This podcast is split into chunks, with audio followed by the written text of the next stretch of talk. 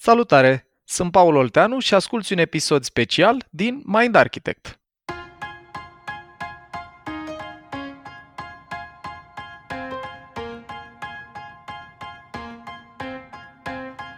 Dacă atunci când auzi cuvântul terapie te gândești la ceva tabu, acest episod din Mind Architect e special pentru că îți spune exact ce e terapia, la ce folosește ea, cum se desfășoară o ședință normală de terapie și cam cum stă echilibrul de forțe dintre tine și terapeutul tău.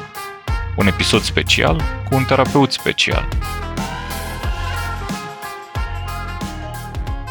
Dragilor, cum mă gândesc că e posibil după atâtea episoade să vă fi plictisit să ne auziți doar pe noi, astăzi avem un episod special în care avem un invitat uh, care pentru mine e special din două puncte de vedere.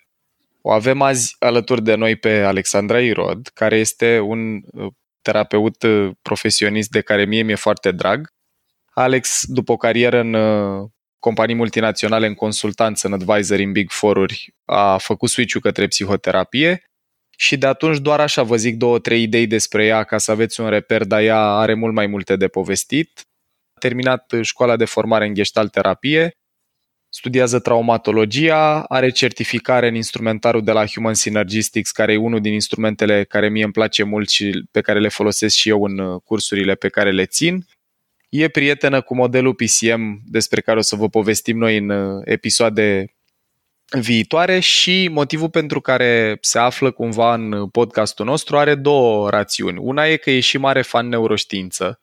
Călărețul și elefantul sunt și ele și ei prieteni și al doilea motiv pe care pentru mine o face mod particular uh, specială este pentru că de 5 ani și jumătate spre 6 am noroc să o numesc iubita mea.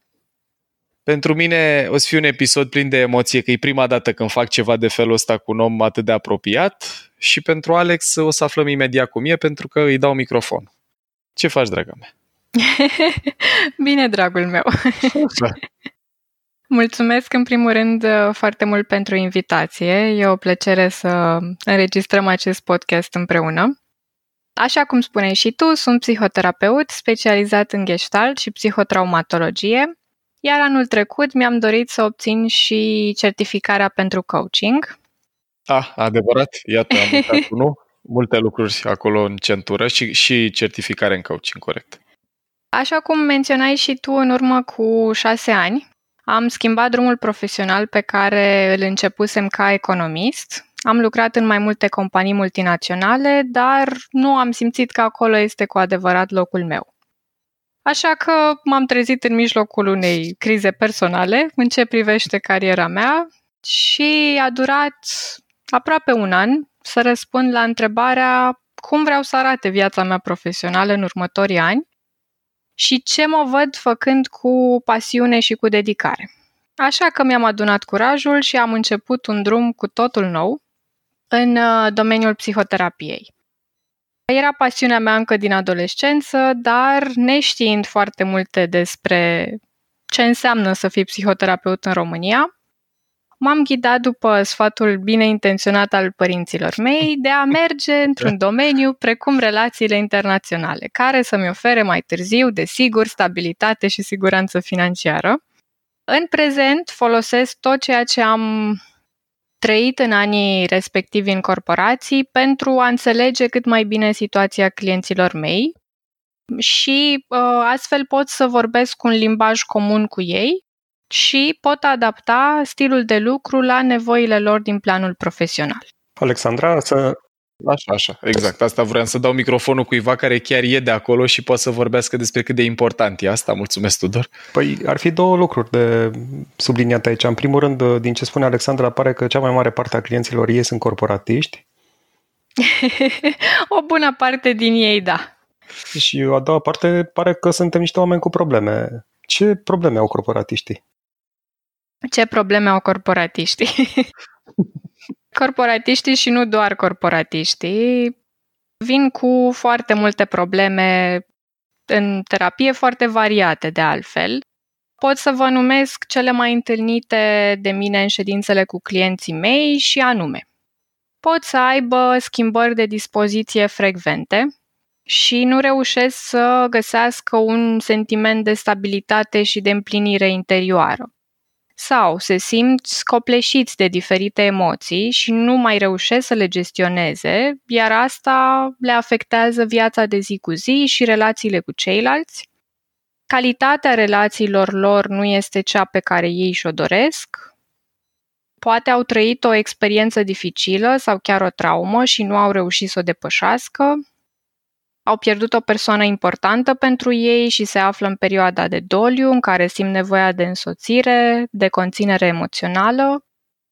Mulți dintre ei au trecut prin schimbări în diferite momente din viață și asta vine cu multe provocări pe care nu reușesc să le gestioneze, cum ar fi o nouă carieră, o nouă familie, uh, mutarea într-un alt oraș sau chiar într-o altă țară. Unii dintre ei dezvoltă adicții și asta le afectează viața și relațiile din ce în ce mai mult.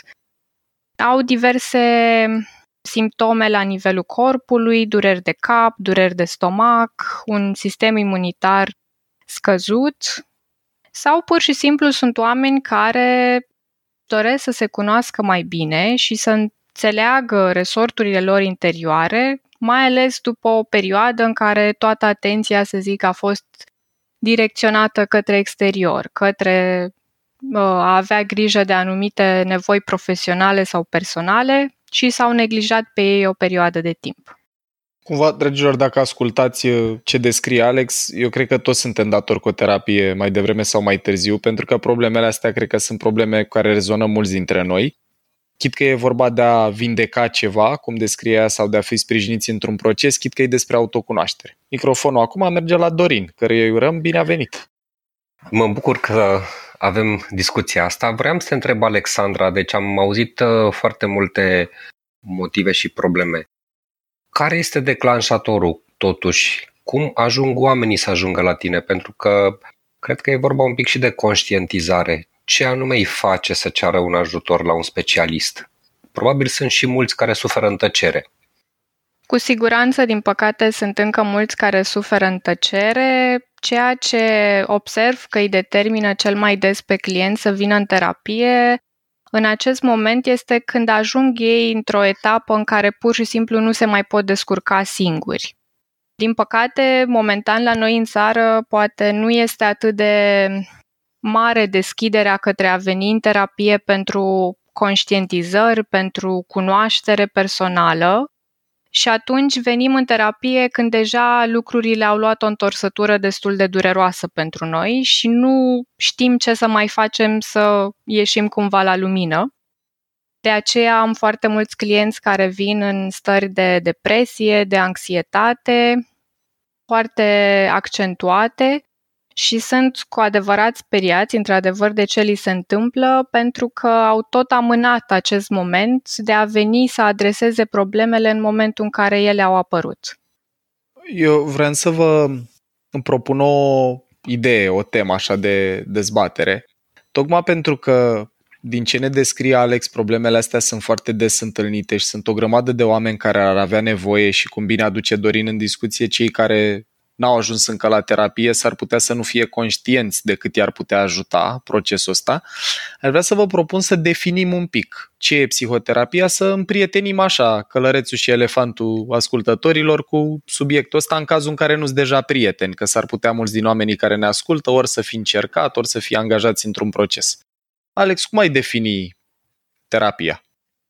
Asta e o întrebare într-adevăr complexă și răspunsul pe măsură. O să încerc să fac un rezumat așa al uh, ideilor. În primul rând, trebuie menționat că procesul fiecărui client de terapie este o călătorie unică pe care o parcurgem împreună, uh, iar fiecare metodă de terapie și instrument este adaptat clientului pe care eu îl am în față.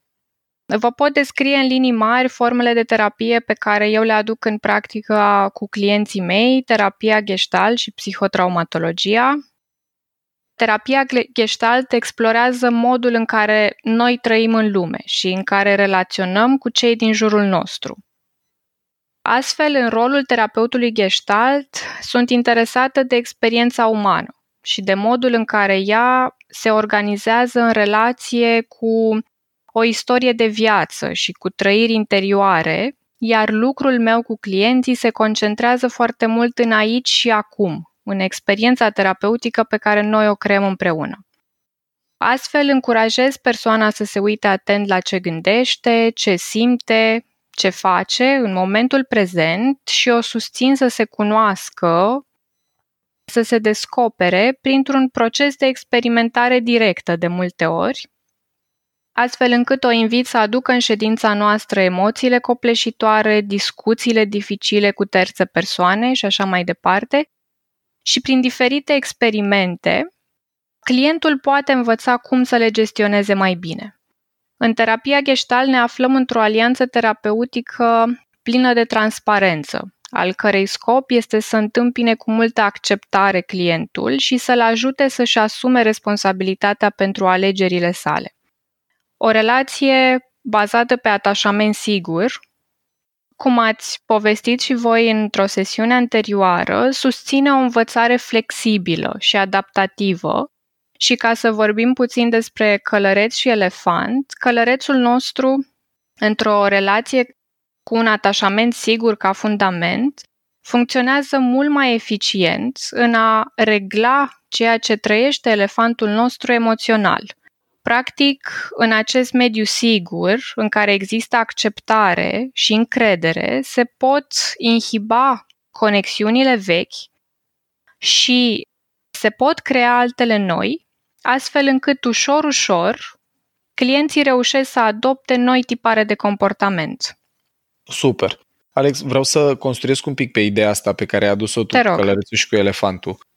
Ce poate să fie foarte interesant așa ca perspectivă, eu le zic de des oamenilor la training chestia asta când întreabă, băi, dar cum e cu terapia asta și la ce mă ajută și mă folosesc de metafora asta cu călărețul și cu elefantul. Dragilor, pentru cei care ne ascultați, o metodă simplă să vă gândiți la ce faci efectiv în terapie, mai metaforic decât a descris-o Alex, ar fi așa să vă gândiți că în terapie călărețul vostru, împreună cu călărețul terapeutului, caută împreună soluții, explorează strategii și așa mai departe, unul de a înțelege ce linii de cod au fost scrise în memoria aia implicită a elefantului, în mintea inconștientă, când, de, în copilărie se întâmplă multă programare acolo fără să vrem, și după aia, cea pe ce a pus Alex focus major și unde contează calitatea relației și competența călărețului terapeutului, e să îl ajute pe client să rescrie parte din circuitele astea scrise în propriul elefant. Mie îmi place mult metafora asta, Alex, sunt curios dacă rezonez cu ea, știu că am mai folosit-o, dar dacă vrei tu să aduci o completare sau ceva cu drag și după aia Tudor cred că vrea să ne zică ceva. Sigur sunt de acord și folosesc și eu metafora asta când le explic cadrul terapeutic clienților mei și o metodă foarte puternică și profundă este cea a constelațiilor de intenție, pe care o folosesc complementar terapiei Gestalt, uh, iar această metodă este folosită cu precădere pentru uh, vindecarea unor traume, iar ea facilitează, exact așa cum ai spus și tu, conștientizarea conținuturilor profunde și inconștiente, și aduce practic în afară un adevăr al nostru interior, dincolo deci de ceea ce. Pe elefant. Exact, foarte mult lucru pe elefant. Și astfel, cu ajutorul acestei metode, se furnizează un um, acces important la feedback-ul intern al corpului și psihicului nostru la ceea ce trăim și facilitează procesul de vindecare a elefantului. Super. Mulțumim. Bun, uh, am și o întrebare. Uite, să zicem că eu, corporatistul, îmi iau elefantul tremurând și și călărețul cam ciură, da? Și mă prezint la terapeut. Ce mi se întâmplă acolo concret? Adică cum decurge o ședință de terapie? Ca să creăm un pic de familiaritate, să nu se sperie lumea, că dacă e să ne luăm mm-hmm. după filme, lucrurile sunt cam shaky așa. Exact. pe canapea. Care... Avem și noi o canapea la birou, dar e doar la intrare. E doar la intrare da. pentru așteptare, da. Deci cum e o ședință de terapie? Ce se întâmplă mai concret? Foarte bună întrebare. Cred că e important să creăm așa familiaritate vis-a-vis de subiectul ăsta tabu așa și misterios al terapiei. O ședință de terapie durează între 50 de minute și o oră. Clientul vine, îl poftesc înăuntru, îl întreb ce dorește de băut și uh, ne așezăm frumos fiecare pe fotoliul lui și începem discuția pornind de la nevoia lui urgentă și imediată. Poate a trăit ceva care l-a încărcat emoțional pe parcursul săptămânii de când nu ne-am mai văzut sau um, poate a avut uh, chiar și un vis care pentru el a rămas foarte puternic în minte, pe care îl aduce și îl lucrăm împreună.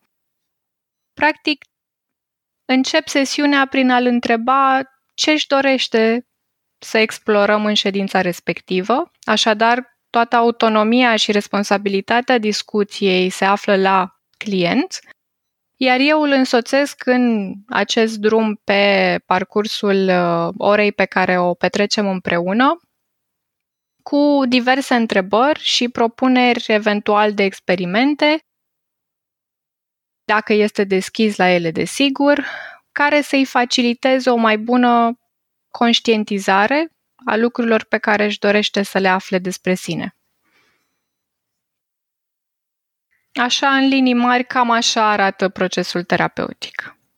Vreau eu să fac o distinție aici și cumva s-ar putea să fie utilă pentru mulți din oamenii care au luat contact și cu coaching și cu terapie și nu le-a fost foarte clar care a fost diferența sau încă n-au luat contact cu fiecare și vor să înțeleagă care e diferența.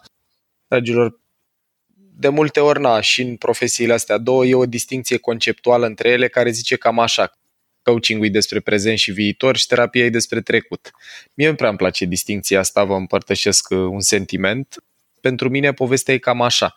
Dacă lucrăm la a echipa călărețul, mintea conștientă a interlocutorului, cu strategii, tehnici, nu știu, autocunoaștere, funcția asta o servesc ambele experiențe. Diferența majoră e că în terapie ne concentrăm un pic mai mult, cum descria Alex, pe a vindeca elefantul pe a ajuta sistemele astea de memorie implicită, populate fie cu amintiri înghețate, fie cu, nu știu, traume și așa mai departe, să fie dezghețate și rescrise. Și tocmai de asta ce mi se pare interesant din ce povestea Alex e că ea a zis așa că începe cu clientul de la problema pe care omul o aduce în cabinet, când se așează prima dată pe scaun și începe conversația, dar cel puțin în practica mea când am mers la terapie, că am încercat și eu subiectul vreo un an jumate, doi, noi ajungeam la cu totul alte discuții și de ce ajungeam la ele e că cel mai frecvent problema mea din prezent, lucru care mă săcâia și mă deranja în viața de zi cu zi, își avea originea într-o chestie mult mai profundă din viața mea. Pun așa pe masă un subiect simplu. Alex mi-l știe pe ăsta și e unul cumva cu care sper că am făcut cât de cât uh, pace și eu și ea cu subiectul meu. Și anume, uite, eu de exemplu când eram copil, i-am auzit foarte mult pe ei mei vorbind despre bani și am auzit multe conflicte în jurul lor în familie. Tai că mi după 90 a pornit o firmă, după aia, mă rog, a mai pornit una și avea multă preocupare legat de asta, că vin salariile, că trebuie să plătească TVA-ul, că vin, nu știu, inspectorii de la ANAF, că nu știu ce. Și cumva elefantul meu foarte uh, atent la tata, că de figura mea importantă de atașament, a asociat tema asta financiară cu multă anxietate, mult stres, banii să fac greu, fără ca tata vreodată să-mi fi spus călăreț la călăreț chestia asta, dar doar observând interacțiunea lui cu subiectul și discuțiile pe care le mai purta și cu mama câteodată în jurul subiectului, mie mi-a instalat acolo multă anxietate în jurul temei este în memoria aia emoțională a elefantului de natură că după aia în viața adultă, când eu cumva nu aveam experiențe proprii cu dificultăți financiare, am trăit o perioadă lungă de timp și mai am încă reminiscențe cu senzația asta că o să rămân fără bani, că banii oricând poate să dispară, lucru care în viața mea a dus într-o perioadă nu tocmai îndepărtată la foarte multă încărcare. Ziceam da la proiecte fără să mă gândesc de două ori parte din dorința de a face bine și de a împărtăși ce știu și de a ajuta oamenii să crească, dar o parte semnificativă, dacă e să fiu sincer, venea și pe un fond de frică. Dacă nu mai merge în viitor, dacă se întâmplă ceva rău. Și asta vroiam, poate ne dai, Alex, mai multe detalii despre cum un client poate să vină cu teme diferite, dar dacă lucrați un proces suficient de amplu, suficient de multe întâlniri, multe din temele astea care se prezintă, presenting problems, ajung să ducă la niște rădăcini care cel mai frecvent sunt emoționale și au legătură cu ce s-a scris în elefant. Cum bine ai zis, motivele pentru străduințele noastre prezente rămân deseori îngropate în rețeaua memoriei inconștiente, care nu totdeauna ajunge accesibilă și memoriei conștiente, iar primii ani de viață sunt o perioadă în care creierul nostru se dezvoltă intensiv, iar experiențele timpurii, cele din copilărie, um, au un impact foarte mare asupra formării uh, autostrăzilor neuronale a copiilor, ale copiilor. Noi ne maturizăm uh, și dezvoltăm capacitatea de self-awareness, deci practic călărețul ajunge la maturitate, când deja am fost programați de experiențele timpurii cu emoții, percepții și credințe pe care le considerăm a fi adevărate. Cum ai zis și tu, în cazul tău există și o bază de frică care în prezent te îndeamnă să iei mai multe proiecte sau să nu poți să spui cu ușurință nu. Uh-huh. Pentru că asta a fost programat mult mai devreme în viața ta. Și deși da, subiectul... Acum, doar o paranteză. Sigur. Asta, că asta vreau eu cumva să fie limpede pentru oameni, poate să fie o chestie care nu are nicio legătură cu tema care ți se prezintă cu drept dificil. Adică în, în memoria asta implicită a elefantului meu n-a fost plantată o credință cum că trebuie să zic da la proiecte. A fost plantată o frică de a nu avea destul sau că banii poate să dispară oricând, pe care călărețul meu a învățat în viața adultă să o satisfacă zicând da la orice lucru care ducea la alte probleme, gen dezechilibru între muncă și acasă, dar asta e important să le reamintim oamenilor care ne ascultă că ce învață elefantul sunt niște chestii simpluțe, dar foarte adânci și importante, cumva care își exercită influența puternic sub forma de stări și senzații, iar stările și senzațiile alea să pot liniști cu tot felul de strategii în viața adultă, unele sănătoase care ne ajută și altele mai puțin fericite. Și spunând cum, da la orice, ai ajuns să faci podcastul ăsta cu noi. Uh. Da, asta este una din strategiile sănătoase pentru care vă mulțumesc și mă bucur tare mult. Deci e una din bucuriile mele că acolo am zis da, tot în impulsul ăsta cu hai să facem chestii faine, dar asta s-a dovedit mulțumim, a fi mulțumim. foarte fain. Cu mult drag. Mă gândeam să o întrebăm pe Alex, așa, de pildă, uite, eu când am mers în procesul ăsta terapeutic, dezvoltare, mai întâi hai să definim ce înseamnă evoluția unui client într-un proces terapeutic. Ce înseamnă, Alex, chestia asta pentru tine și așa, din feedback-ul clienților, cum te prinzi că sunt mai bine și cum se prind ei că sunt mai bine? În primul rând, clientul este cel care poate evalua cum simte că a avut loc transformarea sa pe parcursul procesului de terapie. Spre exemplu, el poate să împărtășească în ce fel stările sale emoționale sunt reglate în prezent față de cum reușea să o facă la începutul terapiei. Poate să îmi împărtășească ce a observat diferit la comportamentele sale pe care și-a dorit să le schimbe și cum anumite comportamente, fie agresive, fie defensive, au fost treptat înlocuite de unele constructive.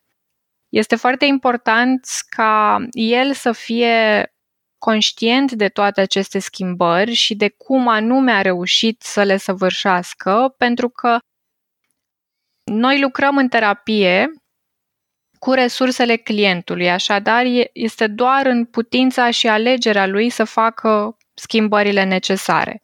Sigur, noi terapeuții putem să oferim feedback față de cum am observat noi evoluția lui pe întreg procesul și eu personal folosesc instrumentele de personalitate și de tipare de gândire pe care le-ai menționat și tu la începutul conversației noastre, care sprijină la început procesul de conștientizare a clientului. Conștientizarea fiind practic prima etapă pe care noi o parcurgem împreună. Și de acolo drumul merge înspre nucleu, cum ai zis și tu, nucleul elefantului fiind ceva foarte simplu, cum este o frică, frica că nu suntem suficient de buni sau frica că nu o să fim iubiți sau frica că nu o să avem suficient. Și ajungând la acel nucleu, abia atunci începe practic o vindecare mult mai profundă a problemei cu care el vine în terapie. Super, deci eu, eu ce înțeleg sunt două componente. Conștientizarea ar putea să fie una dintre ele, deci cât de conștient devine călărețul de stările, senzațiile exact. din elefant. Și doi, rescrierea filtrelor, mai ales a ăstora din memoria emoțională, din memoria implicită, ar fi a doua componentă care efectiv duce la eliberarea stărilor care poate l-au adus pe om inițial acolo da. sau a blocajelor. Super. Mai vreau să aducem în discuție o temă interesantă așa din practică și anume cum că terapia e un proces mai de durată decât trainingul, care na, are o zi, două, trei, sau coachingul care în general se desfășoară perioada săptămâni sau luni. Procesele terapeutice poate să dureze și ani de zile și câteodată nu sunt liniare. De ce se întâmplă treaba asta? E adevărat că odată ajunși în terapie, mulți credem că recuperarea este un proces liniar, că mergem la un terapeut, ne împărtășim experiențele și apoi deodată vom fi vindecați. Practic confundăm în felul ăsta supraviețuirea traumelor sau a evenimentelor dificile din viața noastră cu vindecarea lor. De aceea, de multe ori, poate ne frustrăm într-un proces de terapie, ne simțim blocați, uh, putem chiar să ne simțim și mai rău, când noi venim cu așteptarea îndreptățită să ne fie din ce în ce mai bine. Practic, ultimul lucru pe care ne dorim să-l auzim este faptul că acest parcurs terapeutic va fi, de fapt, un drum șerpuit și nu unul liniar. Care câteodată poți să te simți și mai rău. Exact.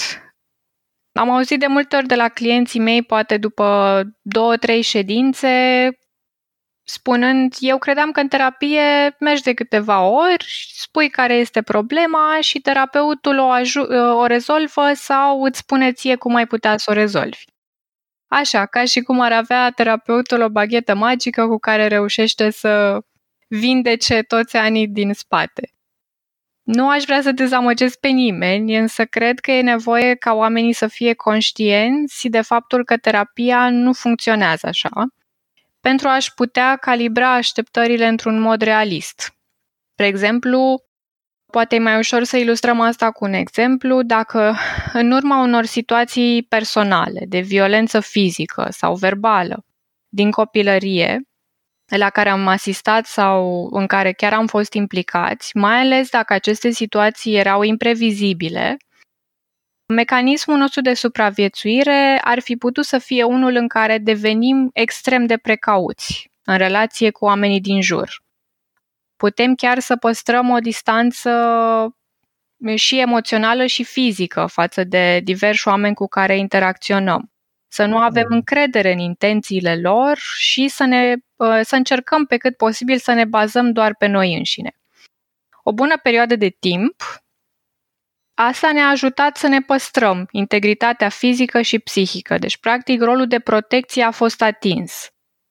Pe termen lung însă, mai târziu, în viața de adult, putem să conștientizăm că acest mecanism duce la singurătate, uneori la izolare și la credința foarte puternică că oamenii ne vor dezamăgi în cele din urmă și atunci ce rost are să creăm relații profunde și de durată în care să devenim vulnerabili.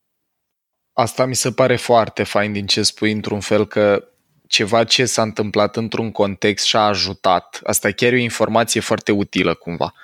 În alt context, dragilor, în viitor, aceleași filtre care au fost instalate atunci și au dus la rezultate bune, cum povestea Alex că poți să supraviețuiești unor situații nasoale, na, ești copil, trăiești violență fizică, te pitești în vezi să devii invizibil, te bași sub masă când încep părinții să țipe, ajută, elefantul învață că așa ai fost safe în seara aia și te trezești 10 ani mai târziu că atunci când apar discuții aprinse în echipa de la business în care activezi, tu ai inclinația să devii invizibil. Nu neapărat că te bași din sub masă, dar poți să ieși din sală, în momentul ăla poți să simți nevoia să nu vorbești și în loc să ieși în față, să spui lucruri care te pot ajuta și te pot uh, promova în interiorul grupului respectiv, te trezești că ai un blocaj emoțional, deci tu ai idei bune. Deci e un exemplu foarte fain ăsta și e de luat în calcul că ceva ce a ajutat într-o situație în alta putea să încurce.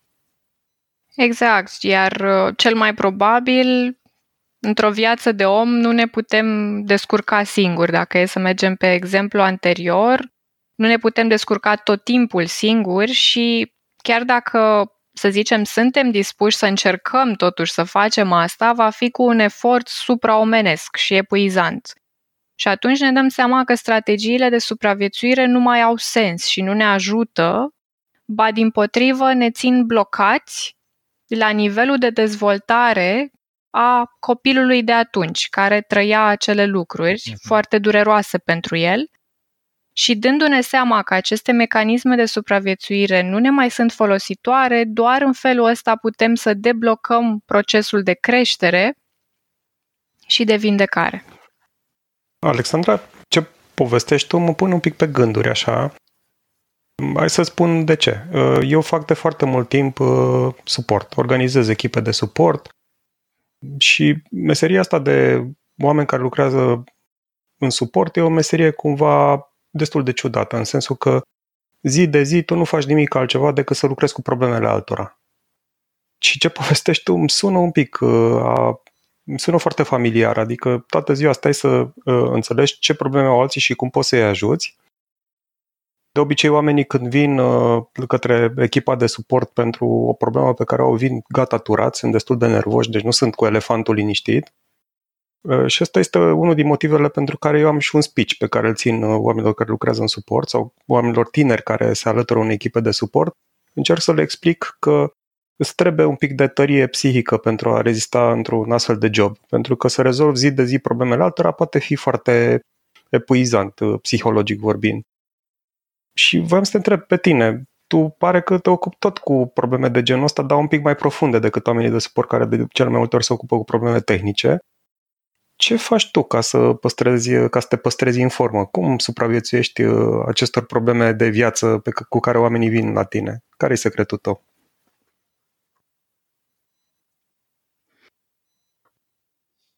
Secretul meu nu este neapărat un uh, mister, eu însă mă aflu într-un proces de terapie personală pe care l-am început acum mai mulți ani și care este extrem de important în viața mea Încerc să meditez când am timp, să fac exerciții de respirație. Îmi place să mă plimb destul de mult pe străzi în aer liber și astfel reușesc să descarc din um, lucrurile care ar putea să mă N-aș vrea să folosesc cuvântul împovărare pentru că nu e despre asta, dar la un moment dat pot să simți că ceva emoțional e prea mult și că ai nevoie să mergi să descarci lucrul respectiv. Și prin aceste metode, practic, eu asta încerc, să mențin sănătatea mea psihică și emoțională, ca eu, la rândul meu, să pot să fiu acolo lângă clienții mei cu toată prezența mea și mai mult decât atât, ca eu să pot susține ceea ce ei aduc în ședințele noastre, am nevoie să fiu eu însă în contact real cu mine, cu ce simt în relație cu ei și cu ceea ce îmi povestesc, ceea ce constituie practic cea mai bună resursă într-un proces terapeutic. Din punctul meu de vedere, terapeuții au nevoie să fie conștienți de partea lor întunecată și să fie capabil să empatizeze cu numeroase dorințe și dureri ale oamenilor pe care îi iau în față zi de zi. Și fiind eu însă în rolul de client, am ocazia nu numai să devin eu însă conștientă de vulnerabilitățile și rănile mele, pe care este important să le vindec pentru că altfel există riscul să le aduc în relație cu clienții mei și nu-mi doresc asta, dar în același timp pot să devin și eu conștientă de resursele și punctele mele forte și de cum pot să le fiu în sprijin uh, mai bun clienților mei. Eu am o propunere, dar înainte Dorin are o, un gând. Da, nu, zi, uh, poți să zici, Paul, că vreau să sar un pic la alt subiect, dar dacă e legat... Că...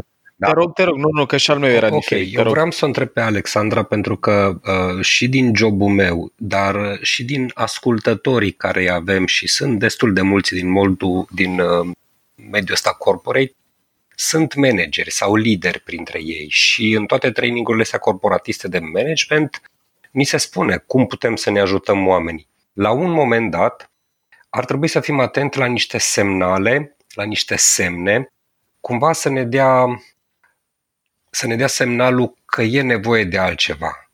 Deci unde e linia asta când nu mai pot eu ca lider sau ca manager să-mi ajut angajatul și când ar trebui să-l îndrum și cum spre altceva? Din punctul meu de vedere, rolul de manager al unei echipe poate să fie foarte mult inspirat din rolul unui coach în relație cu clienții lui. Practic, poți să-i ajuți să își dea seama dacă există anumite blocaje pe care le au și cum ar putea să le depășească și să găsească anumite strategii pentru ceea ce ei își doresc să îndeplinească.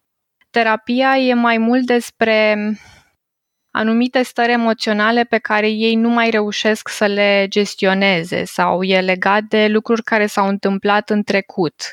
Și acolo e nevoie de foarte multă grijă și atenție pe care terapeutul este specializat și format să o ofere într-un mediu foarte uh, safe și foarte, foarte mult bazat pe încredere, care se construiește în timp alături de clienți.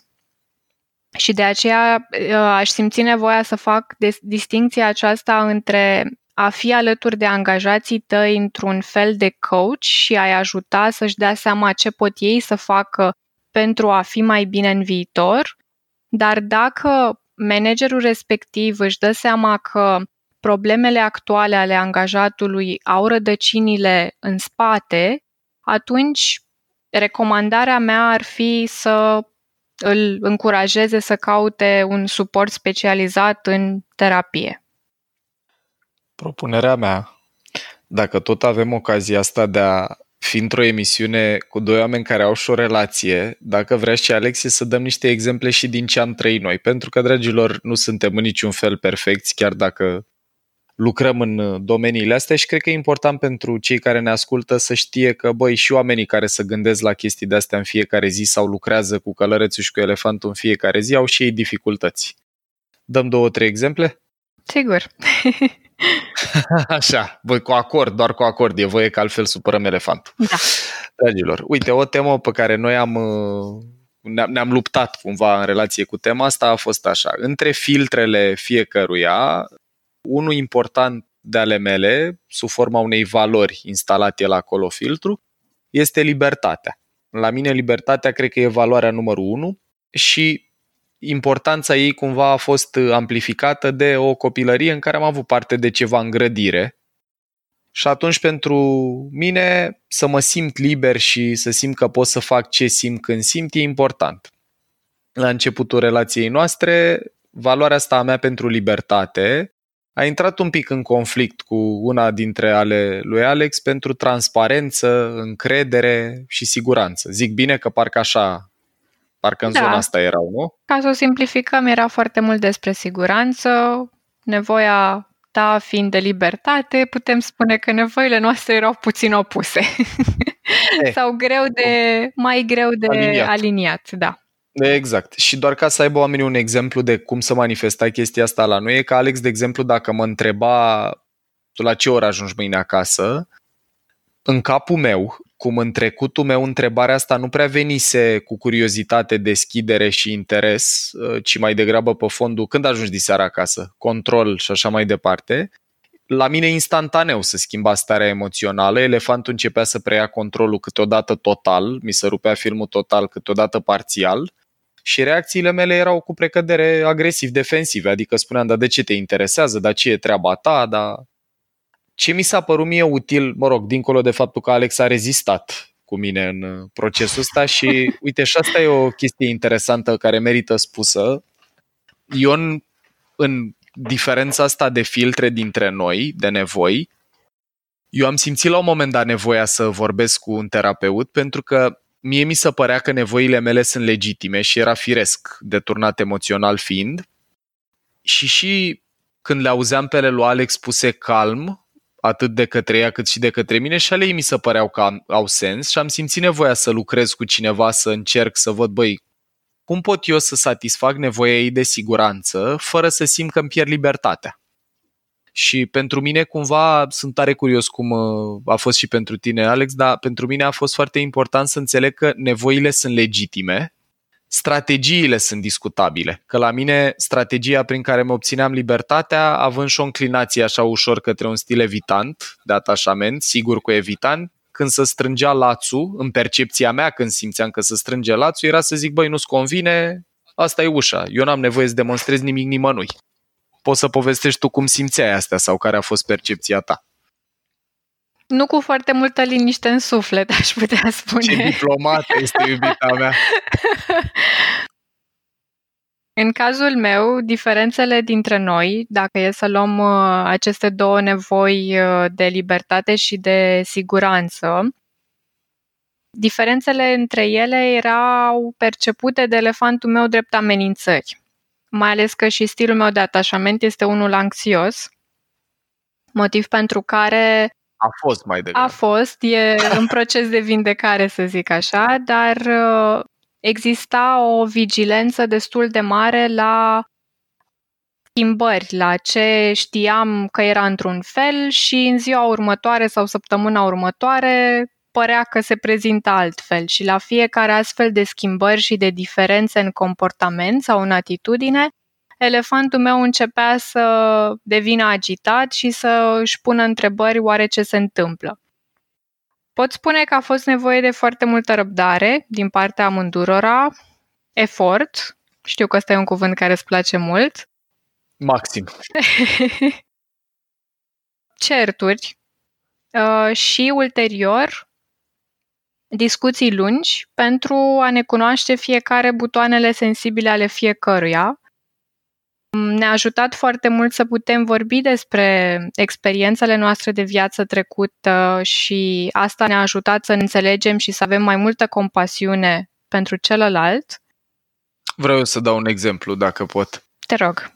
Pentru mine, ce a contat mult de tot, de pildă, în conflicte, ce descrie Alex cu răbdarea, la mine n-a venit natural. Eu nu sunt un om răbdător, adică n-am, n-am prea multe celule cu răbdare.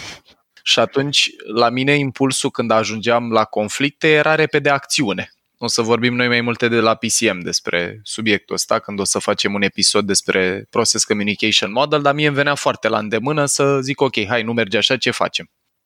Și eu când am reușit să înțeleg că câteodată reacțiile ei mai agresive sau, nu știu, replici care pe mine mă deturnau veneau din frică sau din nesiguranță, nu din nemulțumire sau furie.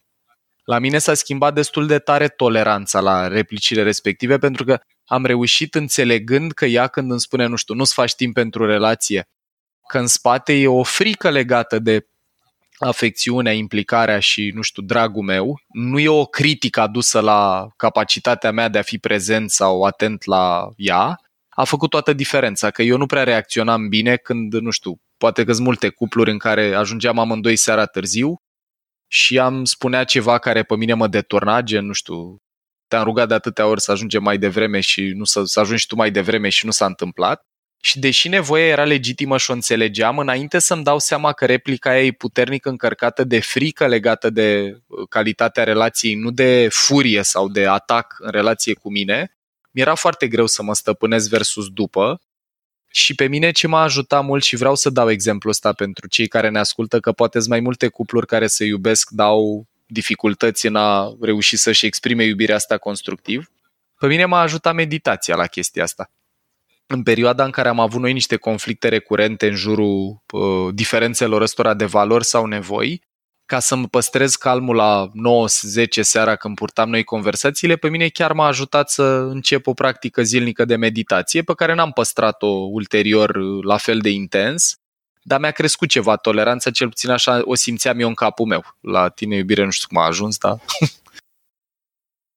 Am apreciat exercițiile de meditație pe care le-ai uh, practicat la momentele respective, mai ales că, să fim sinceri, mulți dintre noi ajungem destul de târziu acasă și după o zi întreagă de muncă, ceea ce nu permite să avem tot timpul un elefant uh, numai bun de stat la discuții calme și constructive ce cred că ne-a mai ajutat foarte mult în uh, comunicarea noastră, pe lângă încercarea asta de a vorbi într-un fel constructiv despre ce ne dorim, nu despre ce nu ne dorim, a fost să reușim să vedem că, de fapt, atât elefantul celuilalt, cât și al nostru sunt speriați de anumite lucruri care apar în relație, că celălalt nu are rele intenții față de mine și asta cred că e o idee foarte importantă în relații, pentru că de multe ori uh, furia asta nu te lasă să vezi uh, vulnerabilitatea din spate, din spatele ei și ne-a ajutat foarte mult um, să știm că și celălalt are bune intenții în relație cu noi, doar că nu știe efectiv cum să alinieze toate aceste nevoi și să le reconcilieze.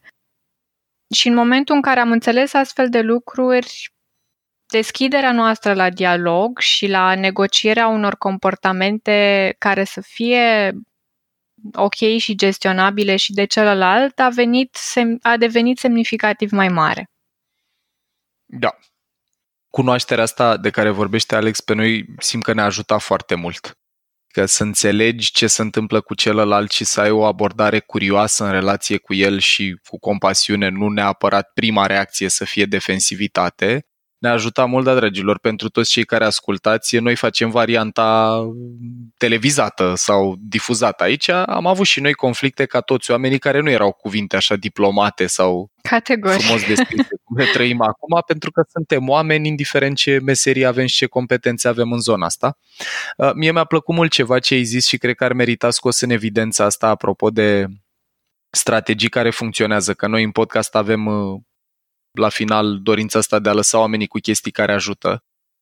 Pe mine m-a ajutat mult practicarea de amândoi a abordării astea non-violente în comunicare. E o teorie a lui Marshall Rosenberg pe care Alex o folosește în terapie și în atelierele pe care le ține, eu la fel în cursuri și care zice așa, că în loc să exprimăm ce e în neregulă cu ălălalt sub formă de judecată sau o formă din asta de invalidare. Niciodată nu mă asculți, ți-am zis de atâtea ori, nu gândești, ești la fel ca maică ta, nu știu, tot felul de cuvinte de drag, să spunem ce am observat.